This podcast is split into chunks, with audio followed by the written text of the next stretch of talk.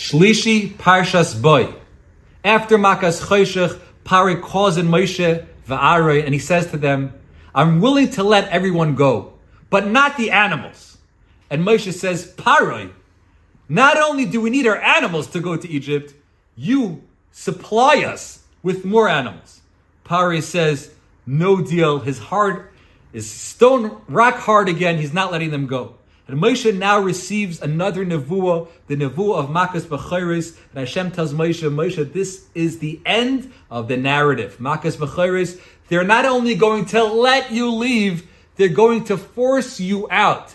Goresh, Yigoresh eschem And that's a question. Why does it have to be that the Mitzrayim can't just sign on the dotted line and let them go? Why is it that Hashem wants the Mitzrayim to force them to leave Egypt? The answer is because leaving Egypt was not just about redeeming slaves. Leaving Egypt was about a new identity as a Yid. And that new identity cannot be connected to the old Egyptian one.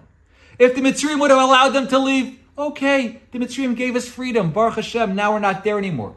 That's not enough, says the Kadosh Baruch Hu. It has to be with a gerushin. It has to be vatechezak mitzrayim. They gotta squeeze you out. They need to extract the Jews because then the Jews are no longer connected to what they were. They were forced out. Now they're a new people. Avde Hakadosh Baruch Hu.